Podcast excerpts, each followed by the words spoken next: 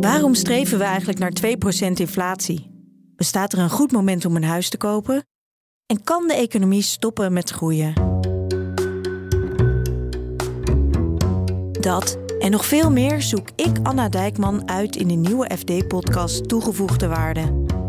Samen met economen vertellen we het verhaal achter de economie en dompelen we ons onder in de wereld van dealing rooms, De dealers zijn nu bezig met geld wegzetten. Volgens mij was het anderhalf miljard.